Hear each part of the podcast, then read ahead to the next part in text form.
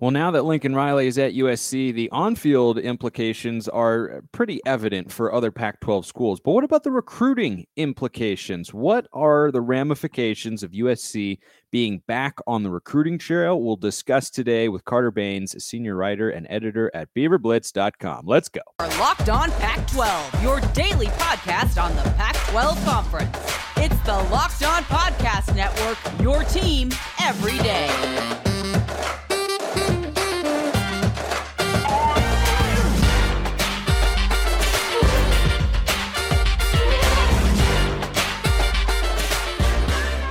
Welcome, everybody, to another episode of Locked On Pac 12. I'm your host, Spencer McLaughlin, D1 play by play broadcaster. Thanks for making this your first listen or, or your first view of the day, part of the Locked On Podcast Network, your number one source to stay up to date with the Conference of Champions. Like, comment, subscribe wherever you're listening to or watching the show. I appreciate the hundreds of you out there who have already done so. Our YouTube numbers continue to look great, they keep going up. I appreciate all of you making that happen. And uh, fittingly, I happen to be wearing an Avengers t shirt today, and that's uh, appropriate because we're doing a little team up here on Locked On Pac 12. I'm not alone. For those of you watching on YouTube, Carter Bahns is his name, senior writer and editor at beaverblitz.com. I'm sure he's still uh, mourning the unfortunate end of the Oregon State baseball season, which uh, came to a close in the Super Regional against Auburn. But they just eliminated Stanford. So uh, there's clearly a worse team that you could have lost to there, Carter. Yeah, mourning the fact that I didn't get to go to Omaha, but also kind of relishing in the fact that I get a week off here before I have to really kind of start to dive into football season. Um, you know, I put together a content schedule yesterday and was like, all right, here we go. This is this we're you know we're gearing up for the long haul here. But um, yeah, no, this this week has been nice, just a little relaxation. Um, you know, don't really need to think about baseball, football, nothing yet. Um, just kind of kind of living in the moment for a few days, which is something that I haven't gotten a chance to do for quite a while. Well, we appreciate taking the time to come on the show, and uh, let's get your toe wet a little bit on the uh, the subject of college football and, and talk about recruiting. Because I think when Lincoln Riley was announced as USC's next head football coach, everyone's thinking, you know, obviously because it's the most important part of uh, the college football sphere of, you know, how is this going to have an impact on the program? Can they win uh, a conference championship right away? And now, you know, Oregon's not going to be able to, it's not going to feel like Oregon, Utah, and everybody else. You're going to have USC in the mix. I mean, there's all these sorts of things, but I think the recruiting ramifications here are, are pretty significant. So when you look at it in, in that context of, how other schools in the Pac 12 now have to recruit against, at least in theory, a very resurgent USC. And I only say in theory because we haven't seen it yet, but I think we all know what's going to happen there. Uh, how do you think about? You know how other schools now have to recruit with USC certainly uh, you know capable of bringing in high caliber recruits and they've already done so and will continue to do so in the class of 2023 yeah i mean we've talked about it before you know it's going to take a couple of years for usc to fully be back you know quote unquote back um, you know, to to the potential powerhouse that it could very well be.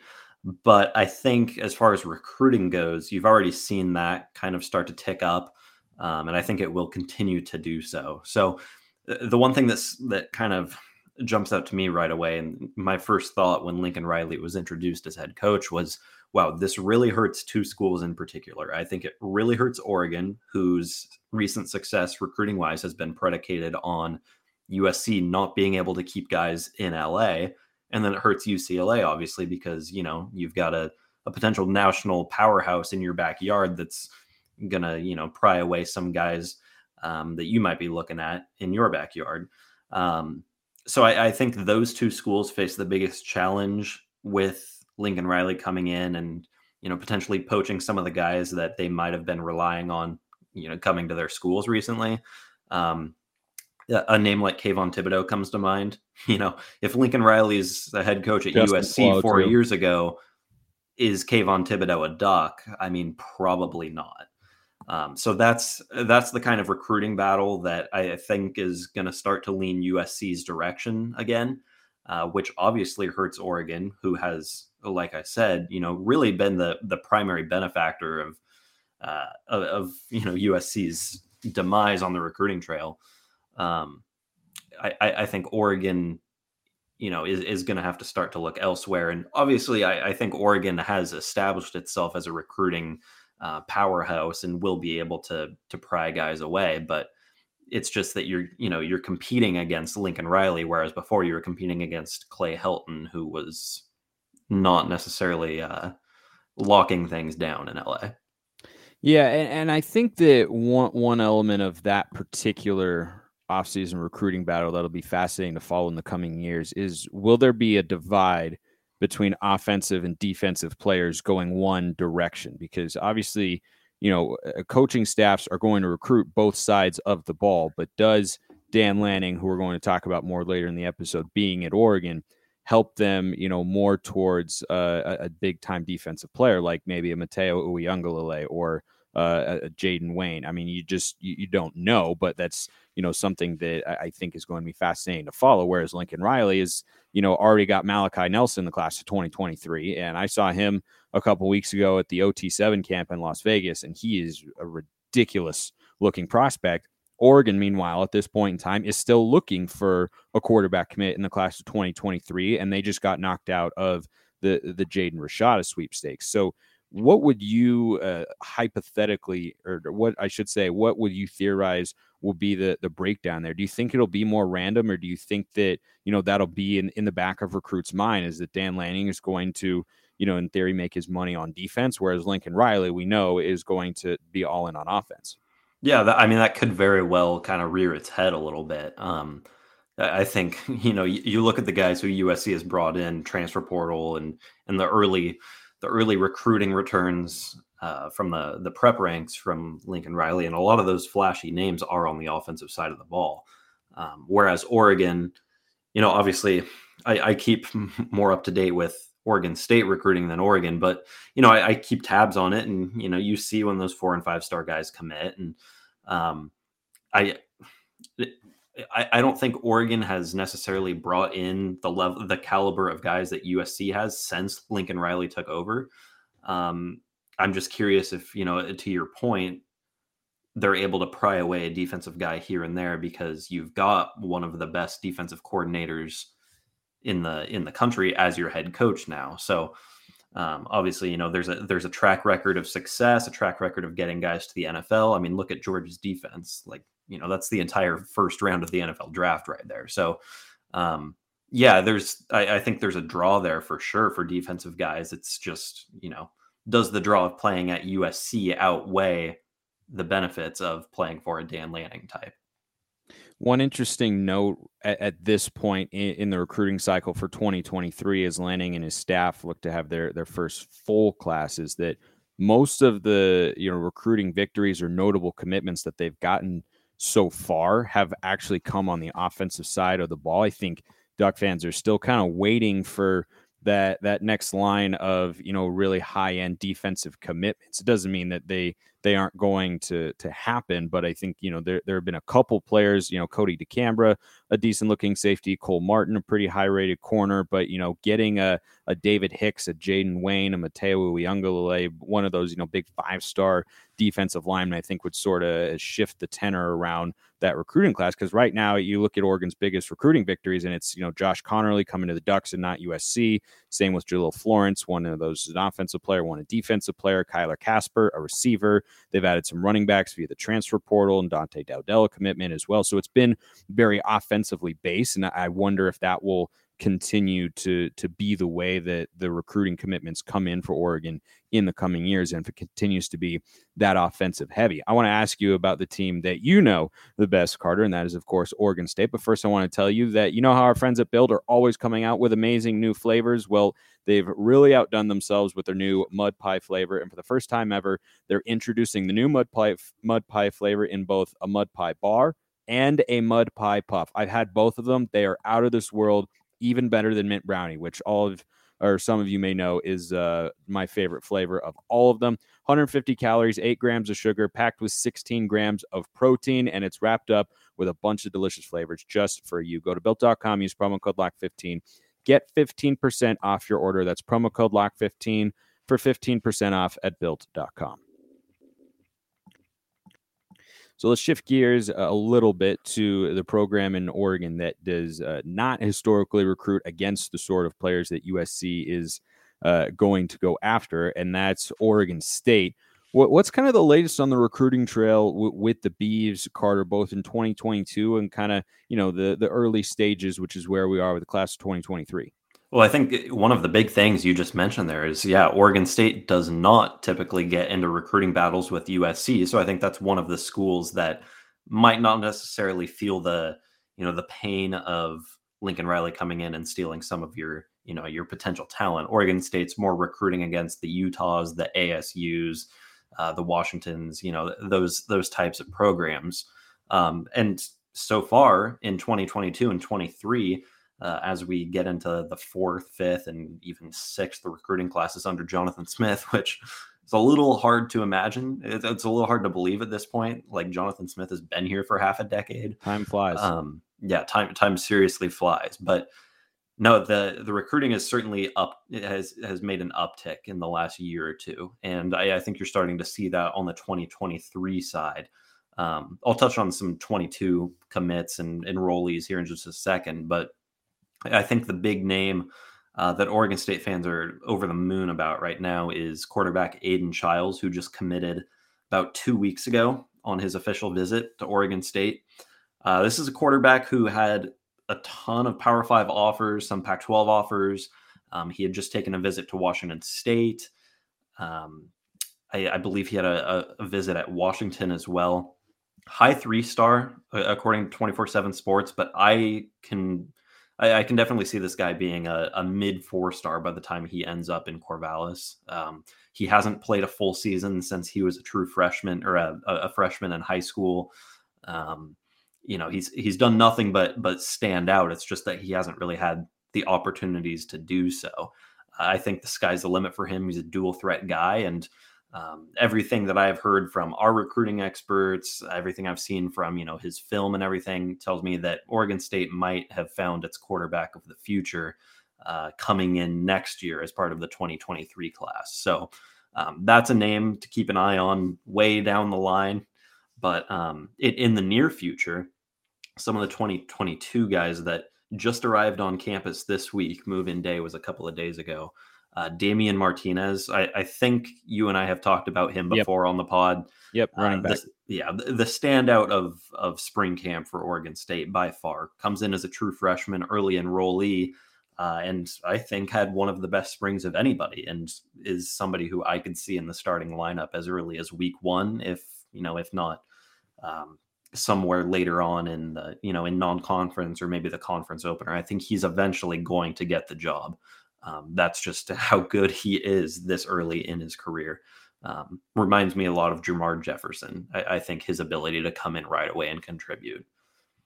And you know, it's interesting that the the quarterback. What was the quarterback recruit's name? You just I'm just blanking right now. Aidan Chiles. Aidan Chiles. So he's dual threat guy. That's not yeah. typically what you associate with Oregon State. I mean, right. when was the last time the Beavers had a true dual threat mobile quarterback. I mean, you think all well, the ones the outside years, of Chance Nolan, I guess, but yeah, yeah, I he he's more of a guy who I would say is, is mobile rather than mm-hmm. you know being a runner, and part of that might be the offensive system.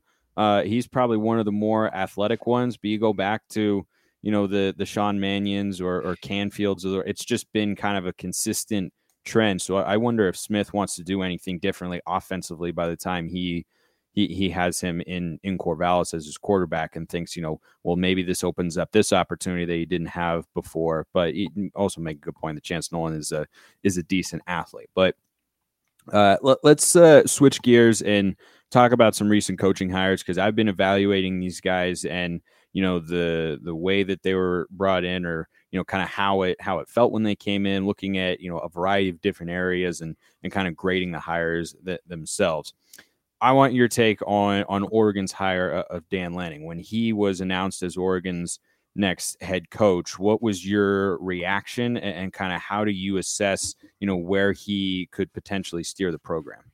I felt like it was really risky, to be honest. I, I think you know the the lack of head coaching experience. Obviously, he's a first time head coach now. Yep. And the fact that he'd only been a coordinator for what three years. Um, I, I just felt like the body of work wasn't necessarily there to make me feel ultra confident that this guy could come in right away and take Oregon to the next level.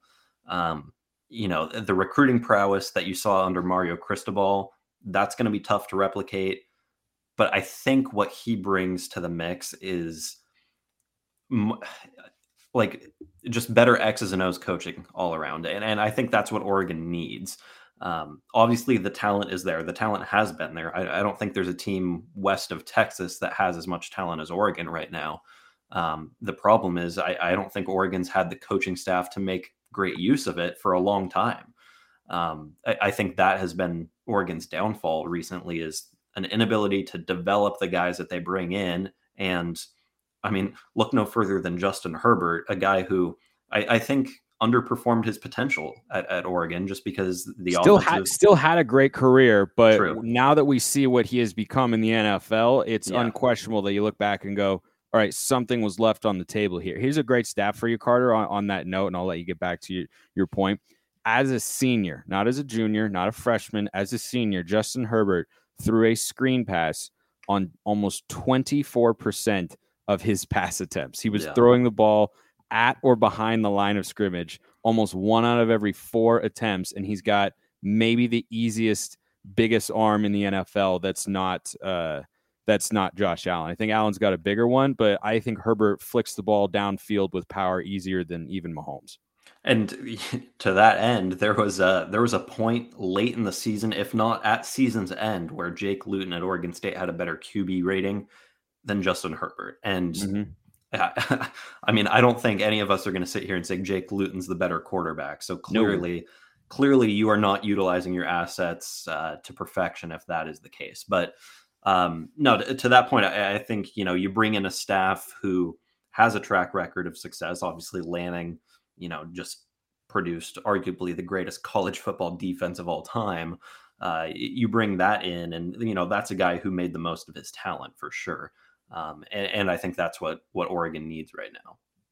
Yeah, I, I, think the recruiting potential is still there. I mean, it's definitely going to be different for him not being down in the southern part of the country, but. Mm-hmm.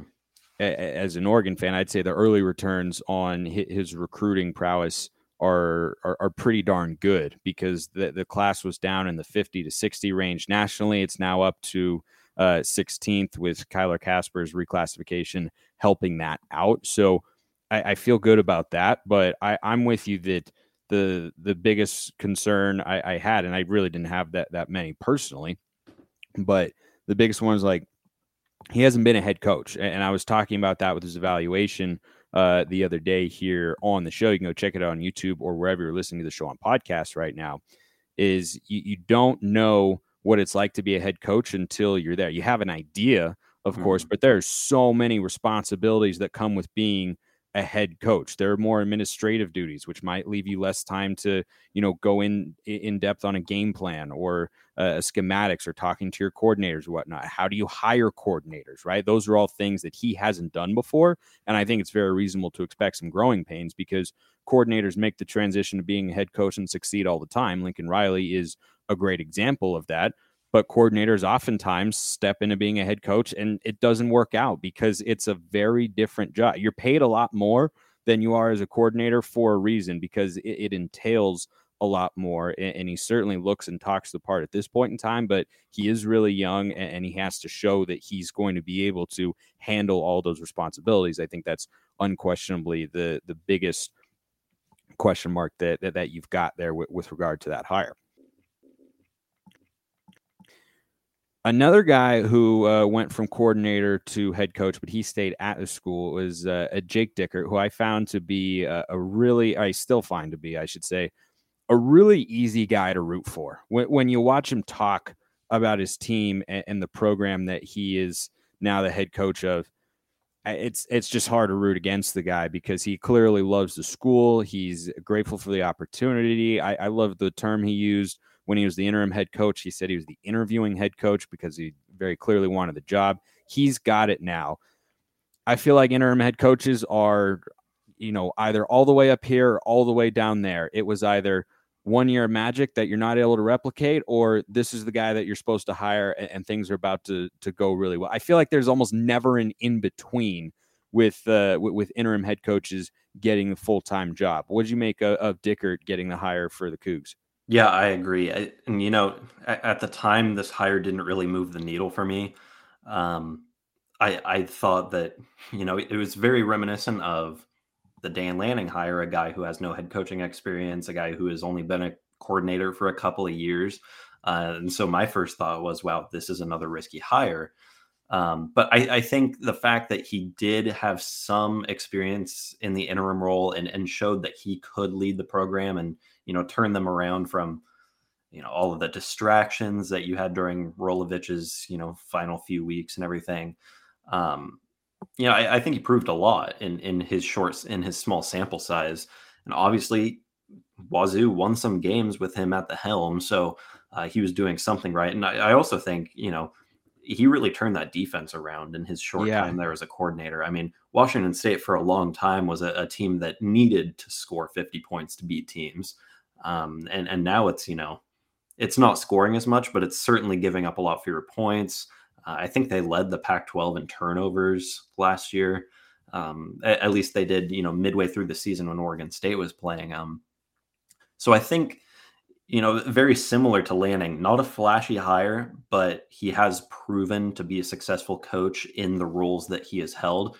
The question is just, you know, can he replicate that as a head coach? And with both of these guys, I think I kind of, you know, in my mind, compare him to Jonathan Smith, who took the Oregon State job after, you know, a very similar situation. He had never been a head coach. He was a really young guy, um, but he had some success in his few years as a coordinator and look at Jonathan Smith now, you know, five years later, he's turned Oregon State's program around to now the point where we're talking them as talking about Oregon State as a, a contender in the North, uh, you know, after after Oregon State's first bowl game. So th- it's it's obvious, you know, a lot of head coaches take this route and it works out for a lot of them.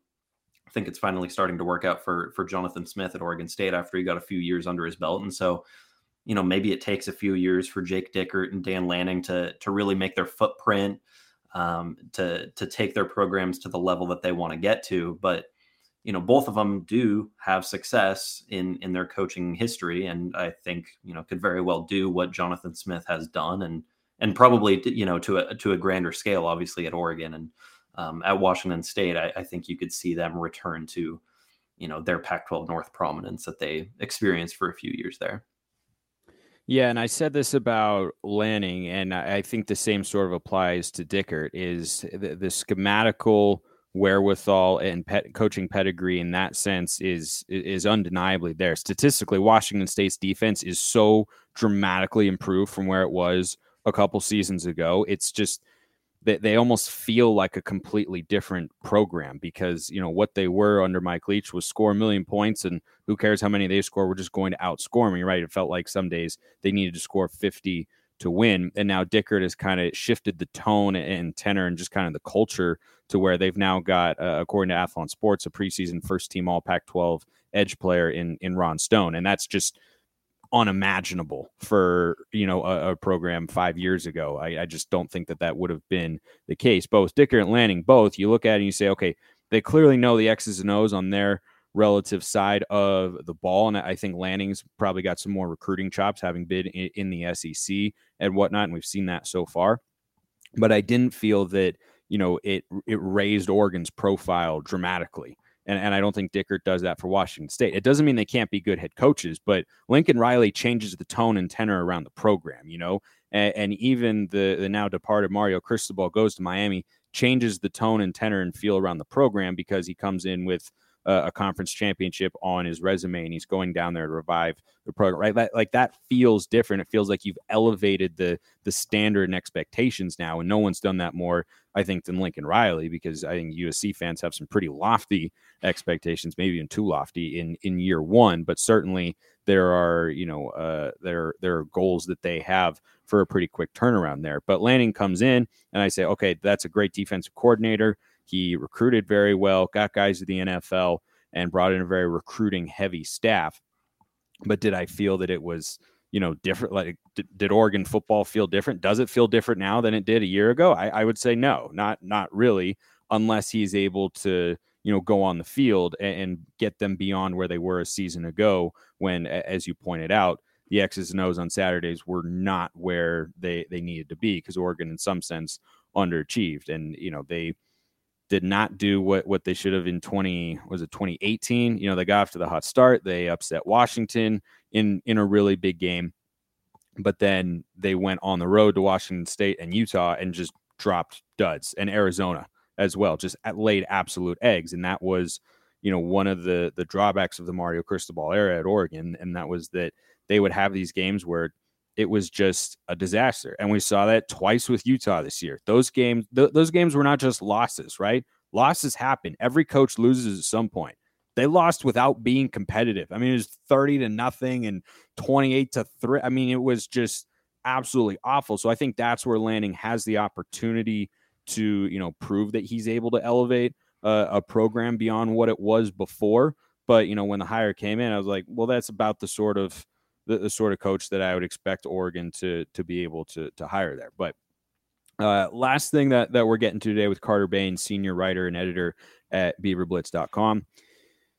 The non-conference schedule this year for the Pac-12 has got some pretty juicy contests, and I, I've gone in on uh, I've talked about extensively here on the show in past episodes. That was a struggle uh, about you know some of the biggest games and, and, what the biggest opportunities are, and there are a lot of them out there. But I'm curious as to your thoughts as you look at the non-conference slate, which is less than 100 days away, and what kind of the the biggest and maybe most realistic opportunities are for the Pac-12 to you know kind of raise its profile and help to reestablish itself as a respectable Power Five conference because right now it's a laughing stock. Well, the week one slate really stands out to me, and obviously, you know, it gets started with probably the biggest game of the year for the conference in Oregon at Georgia. Um, that game's being played in Atlanta. So, I, is it technically a neutral site game? It's listed as that, but sure, like, yeah. Obviously, on. no. I mean, that's that's a home game for Georgia. Yeah, that's going to be um, 80, 80 That's going to be 80 20 if Oregon's locking. Yeah, yeah. Which means you're going to have about sixty five thousand Georgia fans there. Um, yeah, no, I mean, obviously, I, I, think you know you look down the line, and that stands out as the biggest game for the conference. You've got, I, I think, probably you know uh, the the first or second best team in the conference in Oregon going up against the reigning national, you know, reigning national champions. Uh, obviously, there's the storyline of of Dan Lanning coming over from Georgia. Um, it's you know that's what what kickoff classic is that? Is it the chick-fil-a, chick-fil-a? right. kickoff yep. Right. So you know it's it's going to be on abc it's going to be a huge game you know game day might be outside mercedes-benz stadium. Who knows? Probably. Um that game is is pretty hard to top but then later that afternoon you get utah at florida which is another yeah. pac 12 sec crossover. Um, reigning Pac 12 champs going down into Gainesville, like that atmosphere. That's another huge one for the conference. You know, if, if you can pull off that win, which I think Utah is probably favored in that game, right? I think they're I mean, favored by about two and a half right now. Sure, yeah. So I mean, it's it's not an upset by any means, but I think you know, anytime a Pac-12 team goes into SEC territory, you're like, oh, the the odds are stacked against them. So I don't know if that, that's going to be a really good uh, a really good measurement of just how good Utah might be this year, and it comes in week one. The other week one game that I look at is it's not as flashy, but Oregon State against Boise State, I think that's big for the Beavers. You know that could very well be the difference between a six and six, seven and five type situation. I mean, who knows? It could be the difference between a bowl game or not. Um, and it's you know Boise State is is a program I think on the rise right now. They they had a down year last year, but I think their trajectory looks up. Um, and and so obviously you know the Pac-12 struggled against the Mountain West last year, and so that's a a big opportunity to go up against one of their best teams right away and say no, we're not going to let you guys walk all over us like we did last year. Um, and Boise is also a respectable historical non-power 5 mm-hmm. brand, even when they're not amazing, right? They don't feel like a team like UTSA was in the top 25 at one point last year, but they were 11 and 0, right? And they kind of had to do that. And Boise State never feels that way because they don't play uh, that that easy of schedules, right? They'll go play Power Five opponents. They've done so regularly. It's why they've you know become one of the one of the biggest non-power five brands in the country. But I, I almost think that that game could could be two could be worth two for Oregon State in the yeah. sense of if you win it, I think it's uh, just a, a tone setter for the rest of the season. They've got Fresno State as well. You'd be hard pressed to win both of those games, but the Bulldogs have a new coaching staff since Kalen DeBoer's up at Washington now. I mean, if, Oregon State, they've got an FCS opponent too. I think it's Montana State. Montana State, yeah, who was just in the FCS national championship game. So don't sleep on uh, don't sleep on the Bobcats there. But if Oregon State starts three and zero, oh, I mean, how would they not be in the top twenty five? Yeah, I mean, as, as far as like non conference games against non Power Five schools go, I don't think you could get a tougher draw than that. A, a, Boise State team who is obviously one of the best teams in the Mountain West year in and year out. Fresno State's been right up there, and I, I think Jeff Tedford coming back is, you know, that that op- opens up all sorts of opportunities for their offense, especially with Jake Haener there. Um, and then, as you said, Montana State was just in the FCS national championship, so probably just about the toughest FCS opponent you could schedule. Um, that is a, a brutal non-power five slate for Oregon State, and I think if you go three and zero oh there, uh, you got to feel pretty good if you're a Beaver fan. But um, as far as you know, later later down the uh, the non-conference slate, three California schools against Notre Dame. I think yeah. each one of those is pretty big for the Pac-12, especially a November 26th game between USC and Notre Dame. Oh, that oh, gosh, you and I, so you and I were just talking about that. That could be the game of the week in college football on rivalry week if both those teams live up to expectations. That that could be the biggest Pac-12 football game. I mean, obviously it's not a, an interconference game, but that could be the biggest football game involving a Pac-12 team since Oregon was in the national championship in 2015 and you know the Rose Bowl the a couple weeks before that obviously but if you're talking about regular season gosh, you'd have to you'd have to go way back. And again, it's not a guarantee, right? If USC goes into it, you know, and they're eight and three, trying to get to nine wins in the regular season, that'll give it. It'll still be big, but it'll give it a different feel. Or if Notre Dame goes into it with only seven or eight wins, but if you've got 18, 19, or 20 combined wins between those two teams going into that game, boy, that uh, That'd be a hot. That'd be a hot ticket down down to the Coliseum. Carter Bahns is his name. Talking Pac-12 is his game, and he will continue to come back on the show whether I make corny rhymes about him or not. Thanks for coming on, Carter. Thanks, Spencer. Always a blast. Thanks everybody for listening. See you next time, and have a wonderful rest of your day.